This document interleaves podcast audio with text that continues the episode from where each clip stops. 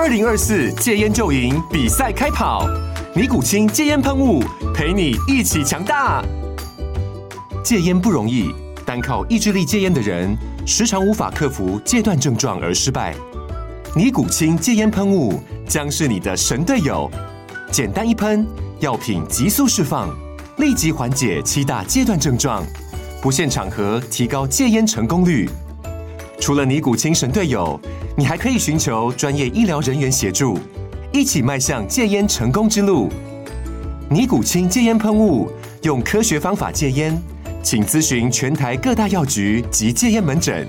本广告由尼古清戒烟喷雾、卫部药书字第零二七八三五号提供。嘉安嘉护股份有限公司，台北市中山区民生东路三段二号十楼，北市卫药广字第一一三零三零一九零号。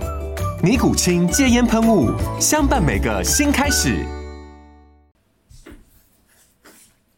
好，来，三二，嘣嘣嘣嘣嘣嘣嘣嘣嘣嘣噜噜噜，嘣嘣嘣嘣嘣嘣嘣嘣嘣噜噜滴的，嘟滴嘟叮嘣，滴嘟嘟嘟嘟嘟滴嘟嘟嘟嘟噔嘣。哔哒哒哒哒哒哒哒哒哒哒噔嘣嘣嘣嘣嘣嘣嘣嘣嘣嘣嘣嘣嘣嘣嘣嘣嘣嘣嘣。各位听众，大家好，欢迎收听第十集的廖教练碎碎念。为什么我要这么开心呢？开心到我连开场音乐都要自己来唱呢？因为这会是本季呃节目的最后一集了，我要来休假了。预计我第三季廖呃 SSE 训练漫谈和电档的廖教练碎碎念这些节目会在明年的农历年过后才会重新再上传，所以中间我可以好好的休息一阵子，所以非常开心。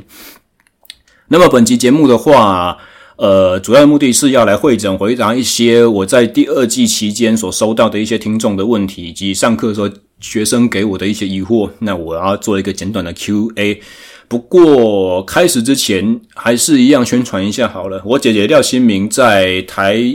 湾的钢琴独奏巡演哦，一月份在一月六号高雄卫武营，还有一月十一号台北的国家音乐厅，依然都还有席次哦，售票还在进行当中。各位喜欢古典音乐的朋友们，我们先听一小段。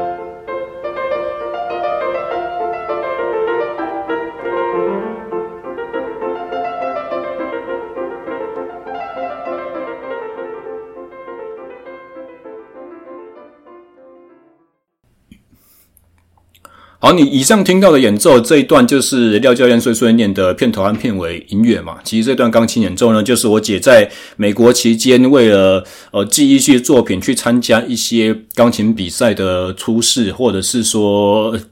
呃工作的面试，她的录音片段。基本上，我姐从北艺大毕业之后，硕士和博士就一直都在美国进修，中间虽然短暂曾经有回过台湾，但是。这一场将会是我姐自从大学毕业以后，自从去到美国之后，第一次在台湾的公开演奏，所以我真的是非常的期待。那么，喜爱古典音乐的朋友们呢，欢迎透过我节目下方的 show note 有呃两厅院售票网的连结，可以去进行购票。那么。里头也有我个人的联络资讯，因为团体票的购票以及轮椅席的购票的话，都是透过我啊，我会是我姐在台湾这场演奏会的售票负责人，好，所以喜欢的朋友们千万不要错过。好了，本次总共准备了六个问题，我要挑战一下自己能力极限，我每个问题大概花五分钟把它解决掉就好，不然的话真的是废话真的太多了。第一个问题的话是疲关于疲劳和减量的问题啦，就是我一位教练业的朋友，他其实也蛮妙，他以前是呃单车媒体的工作。他在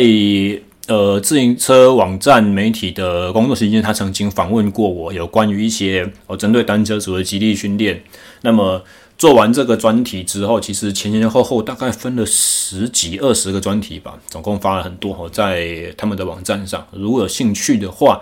呃，待会在熊肉里面我会放一个整体的连结啦。那呃，这位朋友呢，他离开了媒体业之后，竟然自己也去当了体能教练，而且在学习的过程中，他也迷上了举重。那前一阵子的话呢，他参加了一场小型的举重比赛，然后他有跟我分享了一个状况，就是说他在赛前一周测试的时候，觉得说自己状况很好，然后突破了最佳的成绩这样子。但是接下来那个礼拜，他都一直很累，然后正式比赛的时候，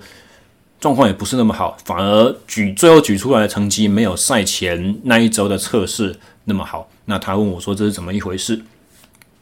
那么基本上，我第一次回答他这个问题的时候，其实我有讲了一个似是而非、有点错误的答案。哦，那之后我在回答他以后，我进一步上网搜寻我的呃回答之后，才发现说，诶，这个里面有一个小小的转折，他不能说完全不对，但是至少我有讲错一部分。首先，这个问题呢。呃，我的怀疑是比较接近叫做一个现象是叫做 H A A 呃 H P A Axis fatigue 这个东西。那么 H P A Axis 的意思就是下视丘、脑下垂体还有肾上腺皮质这三个呃神经内分泌腺体的交互作用，它是一个轴线的关系，至少医学上是这样子的称呼了。那详细的内容我也不是很了解，但是基本上呃。就是说，我们神经受到刺激的过程中，在这三个轴线从神经到内分泌系统的连接中间，其中有一个控制环节的呃化学讯号，它是被储存起来的啊，它是先。呃，分泌好，储存在腺体里面，然后在肾上腺素快速合成之前的最后一步，它前一步是这些储存化学物质的快速释放。那这些释放的东西碰到了肾上腺皮质素之后，我们就会马上的快速合成肾上腺素，然后分泌出来，好让我们身体进行一些战斗或者是逃跑这个反应，fight or flight 的这个反应啊，那。这个现象呢，在过去也曾经被错误的称为 adrenal fatigue 哦，肾上腺素的疲乏症，呃，或者说针对肾上腺素反应的一个灵敏度下降或疲乏，这个就是当时我回答我这位朋友的问题。啊，其实，呃，概念上好像很类似，但实际上不是这样子，所以这是为什么我说我回答有点错了。但其实他所描述的现象，就是跟真正的 HPA axis fatigue。这个环节其实是有类似的关系。我刚刚所讲到肾上腺合成，呃，肾上腺素合成的前驱讯息物质，它是被储存起来的。那这个物质在身体里面，它其实是有一个存量在。如果你在训练中经常的使用、经常的消耗的话，这个化学信息物质它的存量是会，呃，有可能会不足，以至于你真正在比赛中需要关键时刻需要分泌肾上腺素的时候。刺激肾上腺素分泌的前一个讯息物质，这个化学物质其实它没有办法有效的一口气大量释放，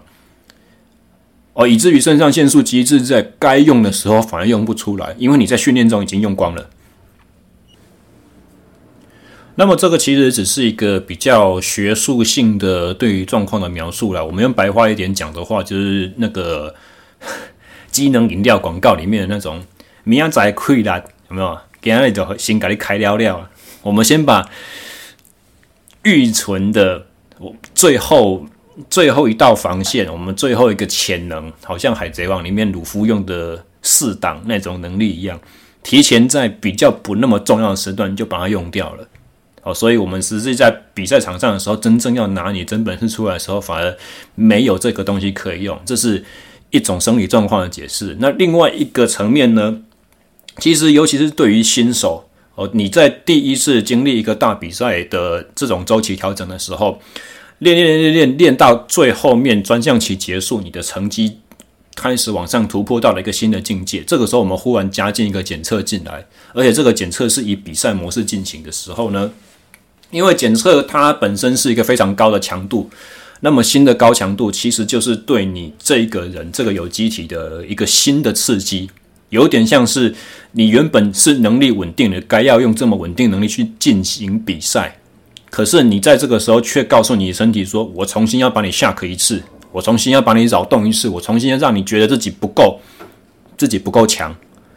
所以。也就是说，你的赛前检测其实是给自己身体重新产生了一个超负荷的讯号，身体以为说，哦，我现在要重新进入下一个变强的过程，以至于它就开始进行一些破坏，开始一些疲劳累积，开始一些进行一些重组，准备冲出下一个高峰。只是不巧的，它要冲出下一个高峰的时间点，不是在你比赛那个时候啊，因为有可能这个超补偿的出现的这种节律呢，需要两三个礼拜。结果你礼拜诶一个礼拜之前去做检测，刚好造成你在比赛当周的时候专项能力不稳定啊，这是一个非常有可能的情况。所以要怎么去避免呢？其实呃很难讲。当然我们不能去批评专项教练的经验，说你不要在赛前一周做检测嘛，对不对？因为他的举重教练也不是我。但是我们可以这样子去猜测，就是说呃你在赛前检测的时候不要出百分之百的全力。第一个当然是因为为了要避免受伤嘛，对不对？那第二个，我们就是要稍微保留自己一点，避免身体重新进入一次新的适应周期这个状况，以致导致你比赛当下的不稳定。你想想看，赛前检测的目的是什么？其实赛前检测的目的就是要给我们举重比赛当天做开把重量和比赛策略的依据，这样子而已。它是过程上一个好的台阶，但是。检测当下那个成绩不会直接反映你比赛比的好或不好，所以如果是这样子的话，你干嘛特别去在意说我检测可以抓多少停多少呢？你多个五公斤的突破，不要说五公斤，多二点五公斤，多一公斤的突破，跟比赛的名次都不会有关系啊，因为我们只是要去抓我比赛三四次举中间第一把开把重量要多少而已。如果你第一把开把的策略本来就是会偏向保守，因为毕毕竟你是新手嘛。如果你开把的策略本来就会偏向保守的话，你在赛前检测的时候也不会测到太高的成绩，你测你测很好的成绩也不会有什么太大意义啊，因为你比赛策略本身就是保守的嘛。好，你第一把举完之后，你会依据第一把举的状况和你自己的感觉去决定第二把和第三把要怎么下重量。这个时候我们不会考虑到说对手怎么样，对不对？因为你是新手，你还不进入到竞争力的那个层次，你不会拿前三名。但是我的意思就是在说，赛前一周的检测不用把它看得太认真，或者是说你可以用最好的表现去发挥，但是你在检测之前，呃，心态上可以不要把这件事情看那么重。其实从生理呃从心理下压力的角度上面来看的话，我们也可以是去说，因为你赛前一周的成绩很好，所以你在那整整一周之内，你都会一直在很焦虑的想说，我比赛的时候一定要比这个更突破，而且我的赛前一周检测是一个很大的 PR，所以我比赛当天的是不是又会有一个更好的？那如果没有办法更好，或没有办法至少跟赛前检测一样好的话，我要怎么办？我要怎么办？我要怎么办？那你之后那个一整个礼拜都陷入着一种焦虑的情绪里面，再加上我的朋友他本身是教练嘛，而且他又是妈妈，他有一个小朋友要顾，所以基本上生活和工作压力也是很大。你不会像全职训练的选手一样有那么好的余裕去休息、去调整、去真的用这个礼拜慢慢减量下来，把肩把自己巅峰体能在比赛中调出来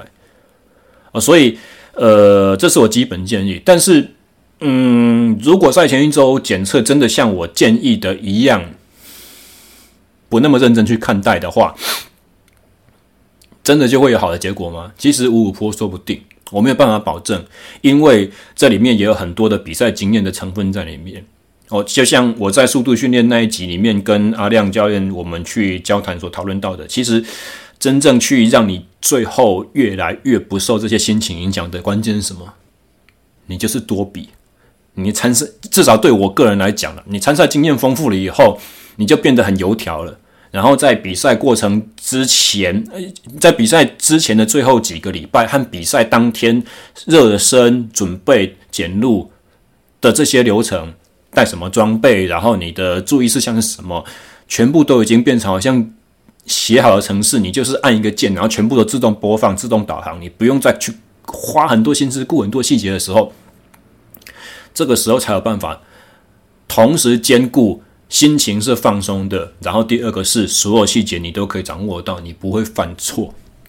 哦，在场上才会有最好的发挥。所以这是一个复合答案，但是最简单的，如果所有东西都不变，只能改一个点的话，就是赛前检测不要看太重，不要那么紧，不要那么紧张就对了。不要那么紧张，这句这几个字哦，很容易讲，然后每个人听到都觉得说牙痒痒的，怎么可能不紧张？这件事情对我来讲那么重要，但是就真的不要那么紧张，不紧张的时候反而发挥比较好。好，那第二个问题是肌肉酸痛相关的问题啊，就是我跟一个物理治疗所的单位有合作的客户，他同时在物质师那边做治疗，同时也在我的手下面做运动。那这个运动训练断呃也也没有断断续续啊，我们很少请假，很少停课，也持续了一年了，一年上下。虽然这个学生他的个性不是那么的。富我冲劲，然后体能也不是真的那么好，然后他一直到最近才跟我坦诚说：“哎，教练，其实我一个礼拜压力最大就是跟你上课这一个小时。”那因为也练了一段时间了，他刚开始需要矫正的问题，需要避免疼痛，有手麻症状，有什么？慢慢原本刚开始我至少每一堂课都要花半个小时去处理这些。然后才能进入正式训练。现在几乎都是只要热身完之后就可以直接开练了。我们主课表就下了，也不用管那一些之前有的唧唧歪歪的问题。我自己的节目应该不用消音了哦。但是前几周就是发生了一个状况，就是他做治疗的时候，因为其实不不会有人这么多的问题要治疗，伤痛治这么久了，只是说他现在去物质所那边的时候，物质只是重新教导他一些核心训练的一些小的细节，然后重新去帮他调整一些呃训练中所产生身体状况这样子。但是就是总之就是他在治疗的时候呢，他跟治疗师说我。呃，肌肉很酸痛，那治疗师就是很紧张。然后后来，因为他的治疗师也有在上我的课，所以在跟我上课的过程中，就跟我讨论这一位学员状况，说：“哦，他认为他的酸痛应该是就是整体张力啊、紧绷的问题。”而物理治疗师的想法很简单，就是说上课上那么久了，体能应该很好，不太应该因为打一场篮球就会有很严重的肌肉损伤和疲劳，所以他会提出这个疑问，就是为什么他会这么酸？相信有些朋友也会有这种疑惑，就是说我已经有规律运动习惯了，为什么我有的时候去打个篮球，打一个全场，然后或爬个山，我的小腿、我的什么地方就会严重的酸痛三五天？哦，我我我打个篮球，我的下肢就会哦持续将近一个礼拜的疲劳。诶，以前我怎么好像都不会，都不会那么严重？其实这有几个可能性，第一个就是因为你体能提升了，所以你回去做一件自己习惯的运动的时候，又是很久没有做的运动的时候，你忽然有能力去把自己开到更高的强度，提供更大的超负荷，用更大的能力去残害自己的身体，某种层面可以这样讲啊，这是你可以从这个方向去想。但是另外一个角度呢，其实怎么样？你是因为现阶段自己的体能水准不错，所以一样程度的酸痛，相对比之下，你会觉得说好像它被放大了，因为有个很差很大的反差，因为你的预期就是不会有这些疲劳。那当然，大家很直觉的概念也是说，哦，我的体能就变好了，为什么我还会有这种疲劳呢？这个时候就是要跟各位提到一个概念，就是说，其实只要是你不习惯的负荷方式，你不习惯的负荷方式哦，不见得是。一种不一样的运动哦，什么意思？比方说，像教练我本人，我喜欢做蹲举，但是我蹲举的训练都是最大力量的模式，或者是或者是说就是五下三下那一种的，或者是说力量耐力的模式，二十下以上的，三十下以上的，或者是甚至有的时候不见得是背杠铃，我是拿一个哑铃捧在胸前，或者是拿一只壶铃，然后单手高举过头这样子蹲。总之就是光谱的这两端。如果以我这样子的形态，我某一天忽然去做不同的负荷，譬如说我就是装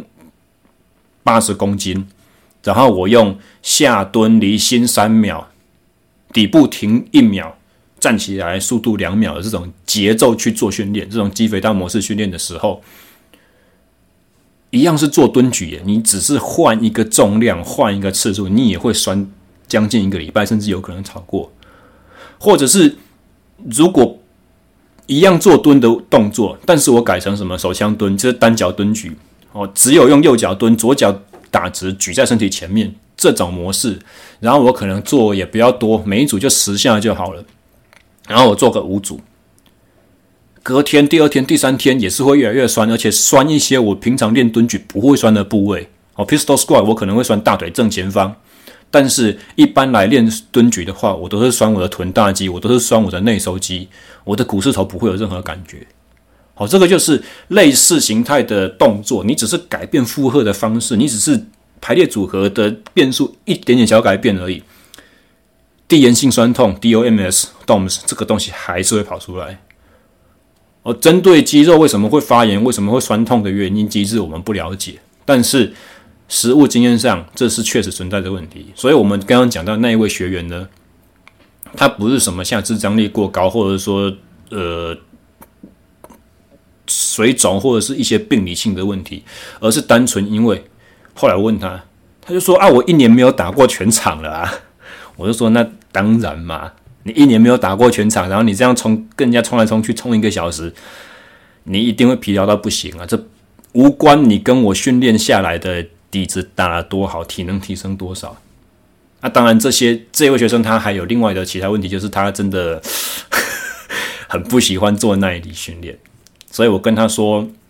我至少跟他说要做低强度耐力训练，做讲了三个月了左右。前一阵子问他，他说我我说你到底做过几次？他就说教练我就跑过两次而已。所以有氧耐力不够好的朋友们，你们的身体真的不太容易从呃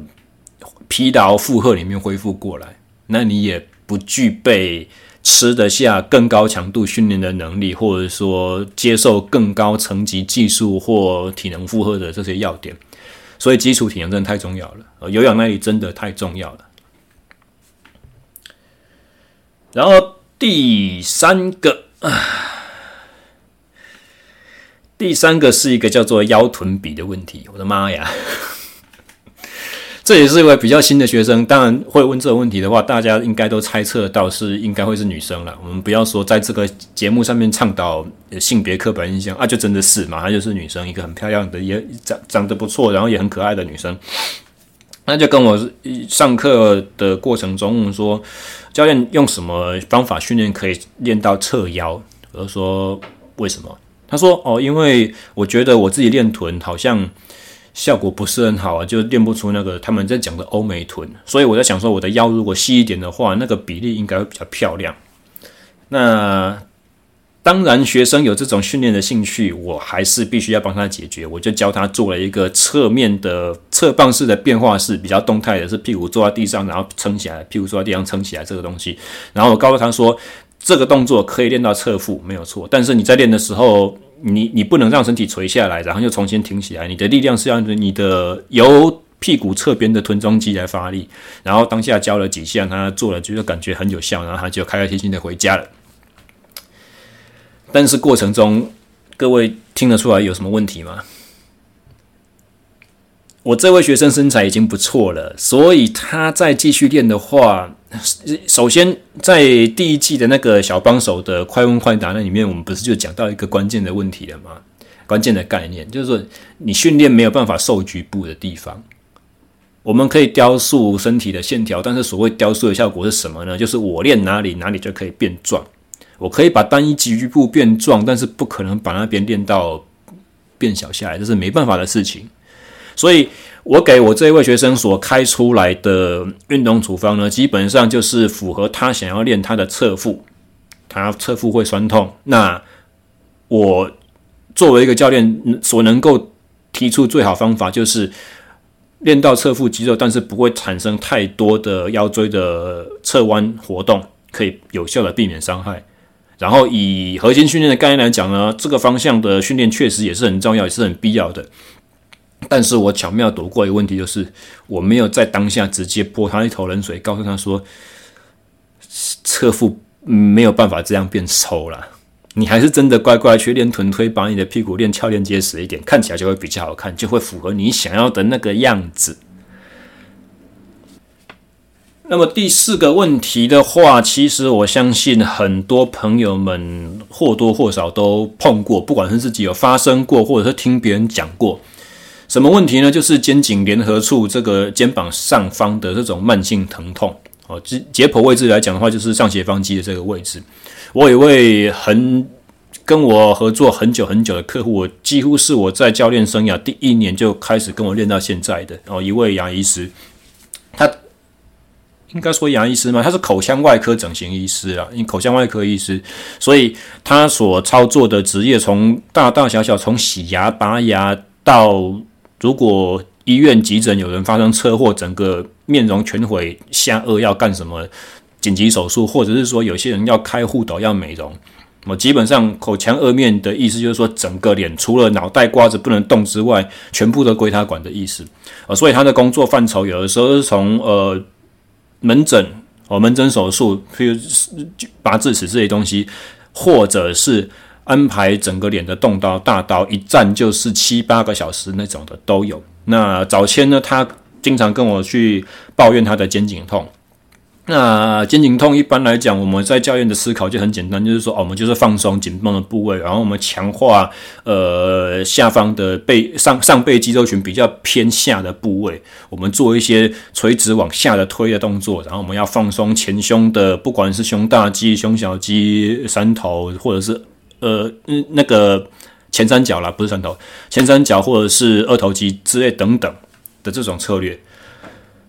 有效吗？说实在的，几乎每次训练每次有效，但是问题都会重新再回来。那这一位医生他的兴趣又是跑步，所以我上半身的训练不会让他做太多，所以等于就是说几乎一直都没有根治，就是每次训练每次有效，每次帮他按摩放松每次有效，但是时不时就像不定时炸弹之后一样又会复发，只是说复发的程度就是有变小的趋势而已。但身为教练，我。不够满意这样子的进度，那大概就是在一年多前吧。有一次，我就让他做了一个我比较有点异想天开的训练，就是，呃，我把杠铃架了大概那是架了六七十公斤有，我放在大概大腿一半高的高度，我让他先用那个 Midthigh Pull 的呃硬举动作把它举起来，握在手中，然后我说好，全力耸肩。哦，基本上耸肩这个动作的话，就是以就是举重动作最后一个耸肩上准备高拉之前最后一个动作的指导原则去教他嘛。那为什么会这样想呢？是因为我查了一些研究论文，发现说，呃，肩颈区域的肌肉训练用最大力量模式，其实可以非常有效的去改善这些慢性疼痛。那说起来真的很奇怪，我才今天跟他上课的时候问他的。我在准备这一集 podcast 的时候，我就想到这个主题，但是为了求谨慎，我今天跟他上课刚好约课，我重新问他一次，说你这个痛是什么时候好起来的？他说就是那一次，我们做耸肩那一次，而且我们只有上那一堂课做那一次而已，之后从来都没有这样练过。他说就是很奇怪，做完这个最大的力量之后，好像我的肩膀上方就忽然知道要怎么放松了。然后我要做沉肩动作的时候，我也所谓沉肩就是肩膀向下放嘛，就肩胛骨下这个解剖动作叫什么？忽然忘记了，下沉的这个动作哦。你们如果可以想象的话，古呃武术里面，中国武术里面讲说沉肩的这个动作，那其实这个很符合训练概念上面的一个现象，叫做自主意志哦，肌肉的自主意志，也就是说，你肌肉张力如果一就是平时没在主动收缩的时候，它张力如果是高的话，你做一个最大力量的收缩、最大程度的收缩，做完之后，它的 residual 的就应该是说那个叫 tonic tonic contraction，这叫什么？反正就是你以为它没在出力，其实它还是有一点点绷住这种程度的收缩呢，会显著下降。而这个基本的原理就是说，肌肉觉得说我怎么要跟那么大的力量？这个力量好危险，好危险，我快要承受不住了，所以我要放掉。哦，概念上可以这样子去去解释。那么发生在我这位朋友身上的话呢，就是肩颈的放松效果。哦，如果我们都是用按摩的、用推的、用被动式的去抑制它的呃 tonic contraction，让它不要这么严重，都只能短暂奏效的话，好，那训练学上面有一个讲法叫做那个 accommodation principle 嘛，就是说有两个以上的方法可以达到同一个效果，你一直用同一个方法去做的时候，那个效果会越来越差。偶尔我们就要用另外一个方法去刺激一下，好，这个叫做 accommodation principle。那除了这个方法可以解释之外，有另外一个角度，也就是我这位客户跟我说的一样，以前我不知道这个动作要怎么用力。哦，这个是我我们以前在做按摩师的养成的时候，也有时候会被提到，就是说太紧绷僵硬的肌肉其实是不会发力的肌肉。所以那次教他的时候也真的一样，第一次教他耸肩，真的你要学生说，呃，正确姿态不要耸肩的时候，他们都不知道怎么做。可是相对这种很容易稍微有点耸肩的人，你这样说好，全力把肩膀往上耸的时候，他力气其实也真做不出来。大概到第二组到第三组，他才真正做出完整的，有像举重选手那种耸肩，把肩膀往上提到耳朵两旁那种标准动作的情的程度。第二组、第三组才会。然后这个只要一教会之后呢，过后他对肩胛骨的这个位置掌握就很很有很有掌握度了，很有感觉了。以后他只要一发现自己稍微有一点要绷起来的时候，左右肩膀稍微绕环一下，向后向下压，诶，就就舒缓了。因为他以前从来不知道，真的错得很离谱和真正正确的位置分别感觉像什么样子，哦，没有缺乏这样子的本体感觉，自己身肢体的敏锐感受的敏锐度，所以就一直只在那个很狭小的运作空间里面去绷着。那当你把这些自由度解放开来之后，在不同的极端位置，最上和最下。都获得了很好的稳定能力之后，诶，以后就都没事了啊！这是一个非常特殊的个案，也是我处理慢性肩痛真的唯一一次，我觉得需要用到这种方法去解决的例子。但是提供大家做一个参考，真的是非常的特殊，也非常的有趣啊！如果能够累积更多一些其他的成功案例，那就太好了。虽然，当然啦，这个。方法不是我发明的嘛？你看我刚刚说讲说我是查研究论文去去找到的，而以前就已经有人在做了。但是如果我不知道的话，我如果以我当五六年的教练，我都还不知道这个问题，我都还去找，我要把它变化出来，然后我还去实验看看有没有效的话，相信很多朋友，不管是你是健身爱好者，或者是你是教练，都会跟我有类似的困扰哦。所以，呃。专业的能力真的是需要随时的去拓展，随时去充实，所以学到这个好方法，也希望能够分享给各位。那么第五个问题的话呢，呃，是另外一位医生，我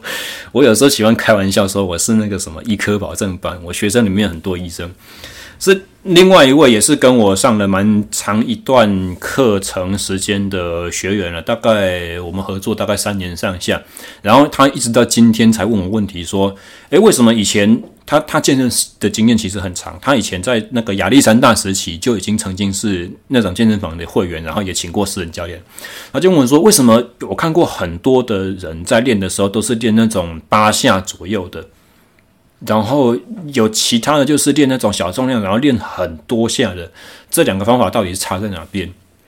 然后我就跟他讲说，你看我带你练都是两种方式，第一个就是五下以内的，第二个下第第二种就是十五二十下的，对不对？他说对。然后我就跟他说，那你以前在亚历山大教练带你练那种八下左右的，是不是都会很酸？他说对，真的是都很酸啊。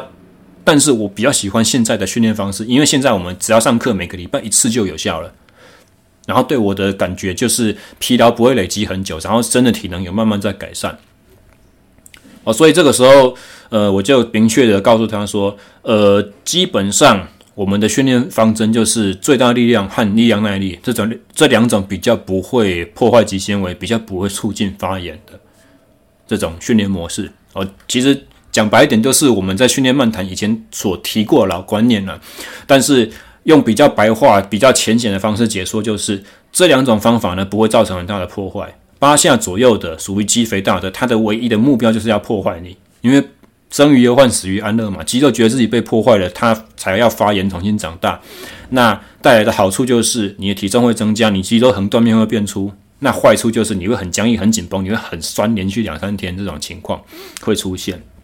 那么除了这个以外，因为他问我是八下和很多很多很多下嘛，以健美训练来讲的话，有一个概念叫做 rep out 哦，或者是说大重量做的刺激做不下去了，但是因为这个人底子已经太强哦。其实刚才在讲举重那个时候，举重那第一个问题时候，应该要稍微提一点，但是这有点扯太远，以后我们有时间再说好了。因为这些常年健身的健美先生们，他们的底子已经太强了，光做大重量理论上是很好的刺激，但实际上，呃，实务经验上对他们来讲所带来的破坏和发炎不够那么严重，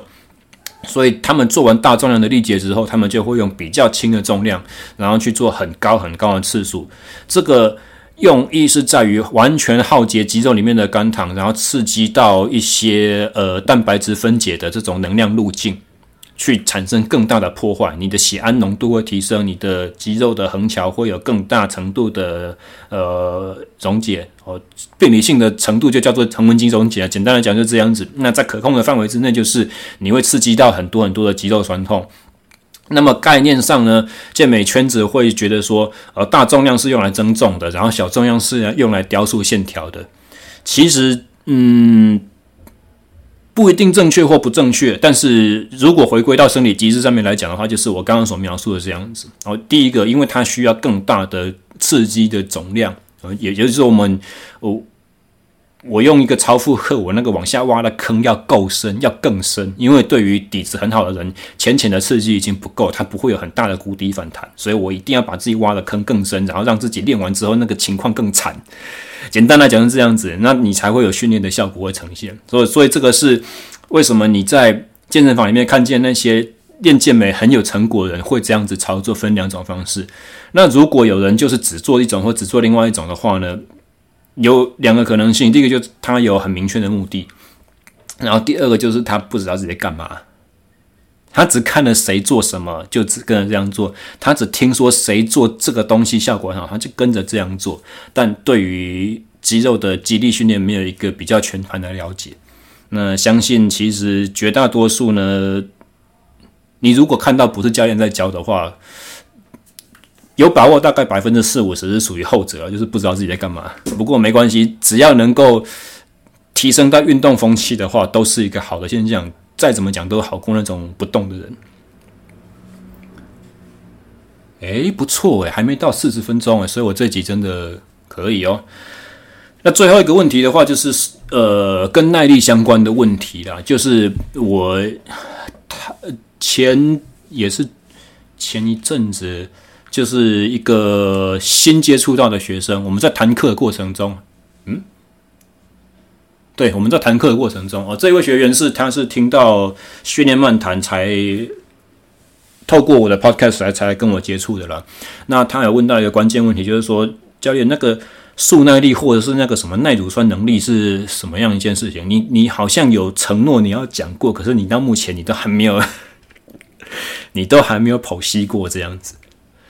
那我都已经忘记过我在节目里面讲我要说这件事情，但是我确实是没有讲。哦，因为耐力训练这种东西，虽然我是耐力运动的背景出身的，我骑脚踏车的，但是耐力这个主题，我在 SSE 训练漫谈里面确实是还没有把它完整的拿出来，从头到尾说过一次，包含呃基本训练的概念有说过了，强度的区间也有提到过了，但是关于周期怎么规划，然后不同项目的耐力要怎么练，还没有讲到，真的很特。很细很完整，然后还有一个就是这个耐乳酸训练的东西，速耐力训练的东西，我还真的从头到尾都一直在回避它。呃，为什么呢？因为很复杂。我简单提供各位一个最简短、最简短的答案，就是说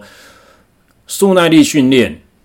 哦，这种相对非常高的强度，可能是比赛速度的百分之九十五上下。以短距离比赛来讲的话，或者是长距离，譬如说你是半马或全马选手，你可能是比赛配速的百分之一百一十、一百一十五左右这种强度下去操作的，然后维持时间相当长，从三十秒至两分钟不等，这种高强度又高又相对长时间的训练，它所能带来的效益是什么呢？啊，基本上就是身体堆积了很多的乳酸，都堆积了很多的那个叫什么？乳酸上一个叫什么？啊，丙酮酸。经常忘记了，身体对，呃，因为燃烧糖类所产生了很多的丙酮酸，很多的氢离子，还有很多还没排出、还没有借由呼吸排出的二氧化碳，溶解在血液里面叫做碳酸。哦，这些酸性的物质，它会降低你的 pH 值，让你身体呈现酸化。那这个酸化一产生的话，它就开始破坏一些细胞膜，破坏一些细胞质，它会让一些参与运动所应该要有的酵素活性下降。以至于运动能力越来越差，最后就会被迫要停止。这是一个保命机制，因为你太酸的话，身体真的是会被破坏到有性命危险的那种程度。那么，速耐力的训练就是把你一直往这个坑里面去丢嘛？为什么我们要做这么危险的事情呢？因为接受这种训练可以有一个很很有效的刺激，就是说我们人体有基本的恒定机制，而这些恒定机制也可以透过训练去做一些改变。简单来讲。身体会自行产生一些小苏打的合成哦，那个叫做呃叫什么东西呀、我抱歉，化学不太好。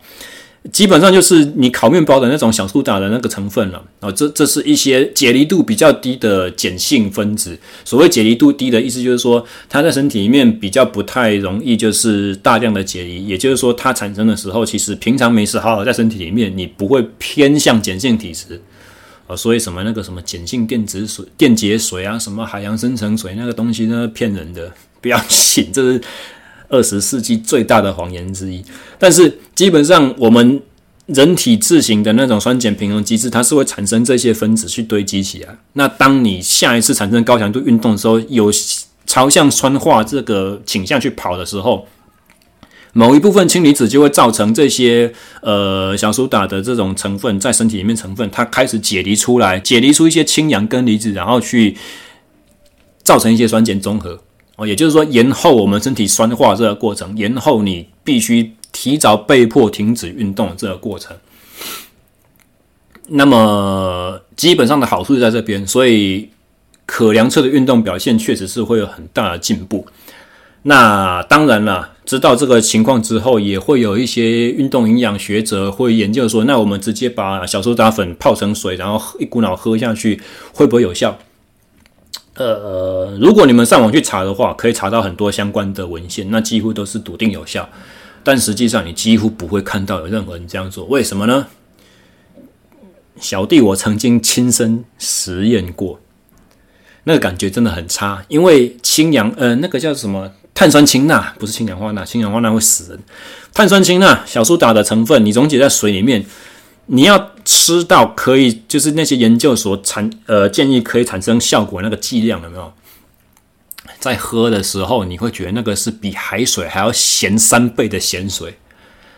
我一直到一辈子到三十几岁才知道说，原来盐巴的咸味是那个钠离子所产生的。因为我喝那一杯氢氧化钠的时候，觉得。哇靠，有够咸！然后喝下去，这大概两三分钟，觉得嘴巴里面有一股味道，很恶心。那喝氢氧化钠，呃，碳酸氢钠，那喝碳酸氢钠溶液的这个，嗯，这个做法呢，在一些过往的实验受试者上面身上也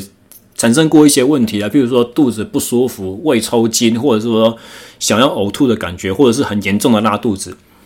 还好这些事情没有在我身上发生过，但是我那一次光那个味道就会让我说我不想要尝试第二次。那喝下去之后呢，我那一趟测试的成绩有没有比较强？我自己的感觉是好像有，又好像没有，那种 缺乏把握的感觉，就是有一点，你会怀疑那是不是安慰剂效应。然后就算真的有的话，我也不觉得真的有飞天钻地的差别。那如果两者要去做取舍的话，我还宁愿把自己训练练得扎实一点，我不要去使用这种让我觉得嘴巴很难受的这种平常正规训练不会做，然后你比赛中间才比赛之前才拿出来的一种小手段。